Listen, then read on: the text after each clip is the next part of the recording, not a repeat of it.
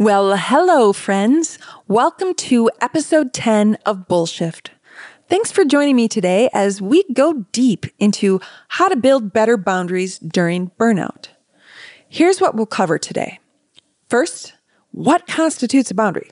Mm, are we still saying talk to the hand?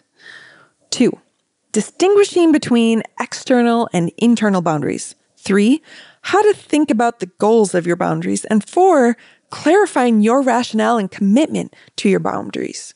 Let's get to it.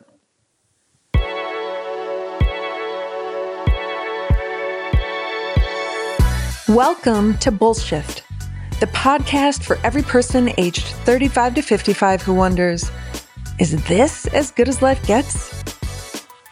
Bullshift teaches you how to apply coaching psychology, early midlife insights, and the art and science of a meaningful life to transform this life phase into a period of creativity and growth. We spend nearly half our adult lives in some type of transition. This show is about making all that time more satisfying. My name is Megan Krause, and as a nationally board certified well being coach, a modern midlife maven, and the chief bullshifter, I'm delighted you're here. Okay, friends, it's time for a pop quiz. When you hear the word boundary, what comes to mind? Are you thinking about how to say no to someone? That's really about being assertive. Are you creating language around when you'll respond to emails? Hi, thanks for writing. I'll respond to your message within 48 hours. That's about managing expectations. Are you thinking about what you need to say to your family member in terms of how they need to behave? That's just 100% backwards. You know, I'm all about a solid definition. Well, a boundary is a decision you make for yourself about what you'll do if a certain behavior happens around you that you don't want to be around. This might look like a boundary about not permitting guests to wear shoes in your home, or not allowing your stomach to be touched while pregnant, or not engaging in certain topics of conversation at the family dinner table, including is the Electoral College outdated? And why is the answer yes? When are so and so going to start a family? And should we be at this dinner table or should this be a Zoom situation? I think we can all relate to this one on some level. Most people think a boundary is created to keep us safe from other people and that it's appropriate when someone else's behavior gets bad enough. But folks, there's a better way to understand this, one that centers your needs because if you believe the other person's behavior is wrong and shouldn't be happening, then you're going to be resistant to it and you'll be fixated on wanting to change it, which means you're mentally and emotionally focused on changing the other person, which is futile, rather than focusing on caring for yourself and taking whatever action you need to take, which is so important, especially if you're burned out.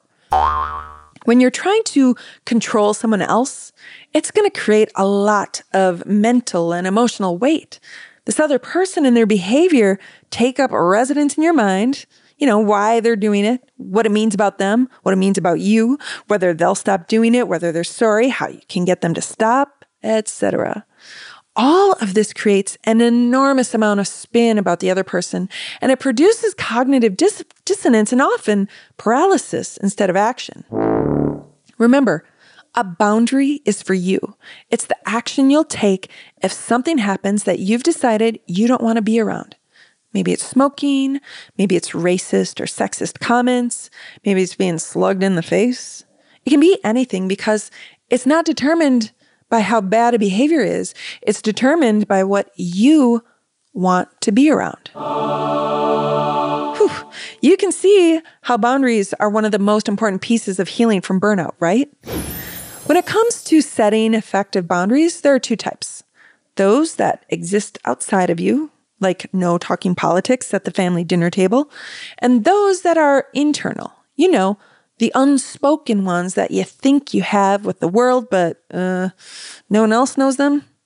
Personal space. You love your people, but you don't need them diving in for a hug to prove it. Sure doesn't seem like anyone got the memo. Wait, did you send the memo?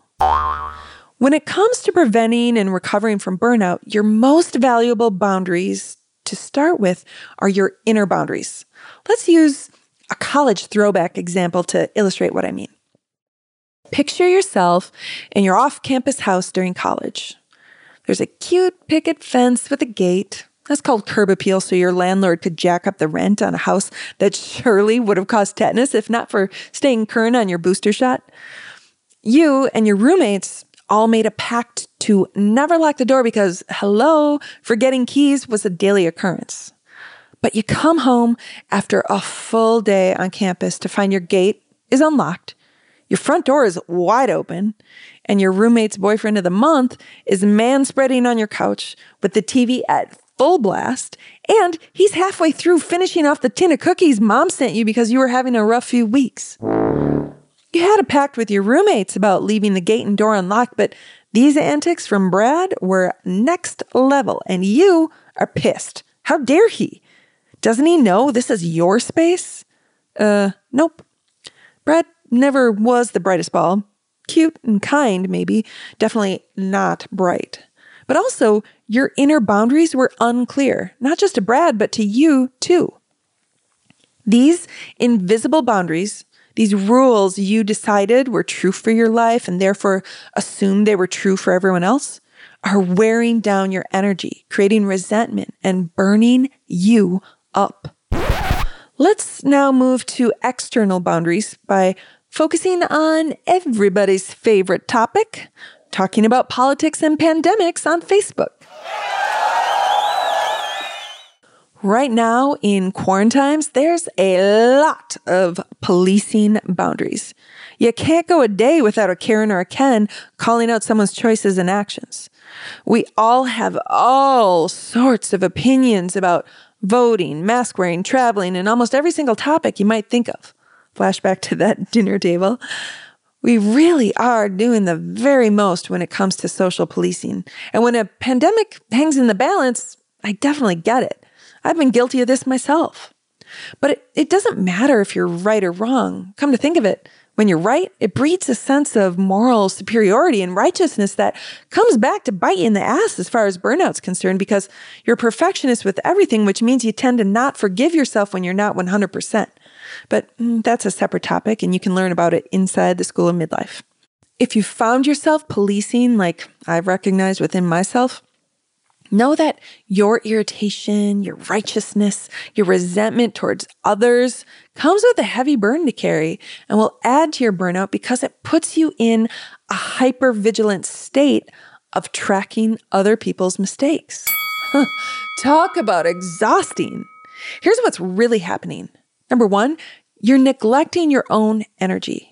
By trying to force your internal rules and boundaries onto other people, you put yourself in a constant state of judging and watching other people's behavior. You're a real life, ew, David, Schitt's Creek gif. This means you're not paying attention to your own needs and wants. Over time, this turns into not even being aware of your wants and needs. Two, you're inserting your energy into other people's business with judgment and a lack of trust. Rudeness and politeness is in the eye of the beholder, and the rules we set for ourselves really are just arbitrary.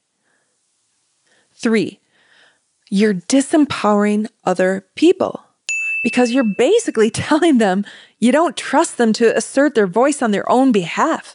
And you know, they might be listening to Bullshift too and have their boundaries shift together.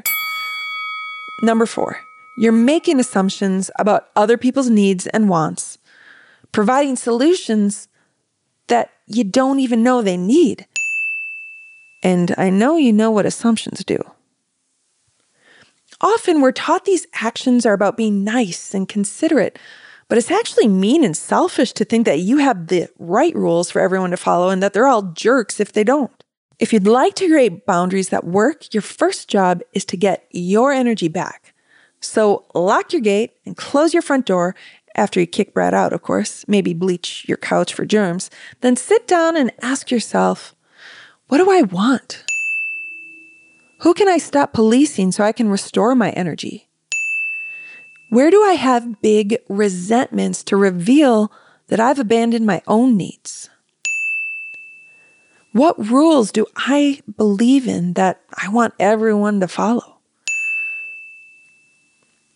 four little questions with big, important answers. When we're stuck in a mode of giving to the world around us, it's hard to see what we receive. When we have a lot of relationships that have resentment in them, we've neglected ourselves and become frustrated that the other person isn't playing by the correct rules. Look, Brad didn't know, and he probably doesn't think it takes gall to walk into your house when your gate's unlocked, your front door is wide open, and there's a big tin of homemade chocolate chip cookies just sitting there. He thought he was invited. Hopefully, this has helped you understand a bit more about boundaries, what they are, and why they're important. After the knowing comes the doing. So, how do you set them? How do you communicate them? How do you boundary?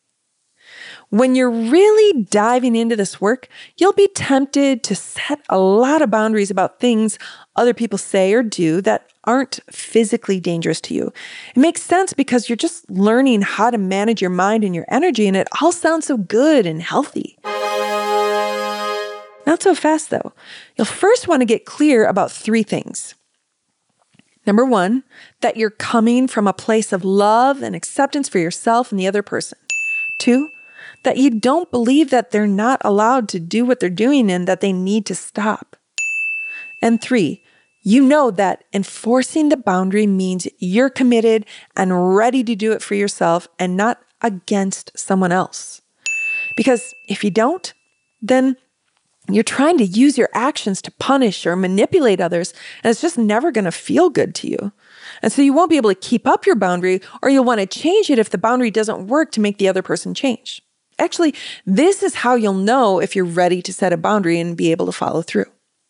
Focus on the behavior you want to be around instead of whether they're a good person or if they did something wrong or if they'll change. This immediately eliminates all of the confusion about what you're to do. If the unwanted behavior happens, regardless of why, you know what the consequence is for you. You know what you'll do. This creates so much more clarity and aligned action for you. Okay, so to quickly recap number one, a boundary is a decision you make for yourself about what you'll do if a certain behavior happens around you that you don't want to be around.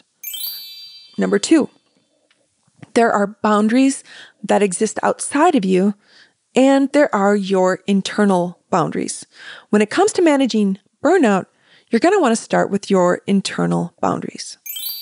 Number three, an important goal with boundaries during burnout is to restore your energy. And number four, you need to clarify how you're approaching and committing to your boundaries. This all sounds great, doesn't it? But actually applying it in your life is another matter. And even if it's simple, doesn't mean it's not hard.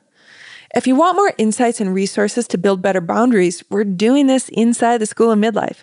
You'll appreciate how simple and helpful the process can be. And over time, you'll find you need fewer and fewer boundaries about what other people say or do because you'll feel freer than ever. Thanks for listening. Let's connect next week. Thank you for tuning into Bullshift. If you're loving what you're learning in the podcast and you want to create your own Bullshift, then you need to check out megankrause.com forward slash bullshift. If you haven't already, subscribe to Bullshift on Apple, Spotify, or wherever you listen to podcasts. And remember to connect with me on Instagram at Megan underscore Krause. Let's connect next week.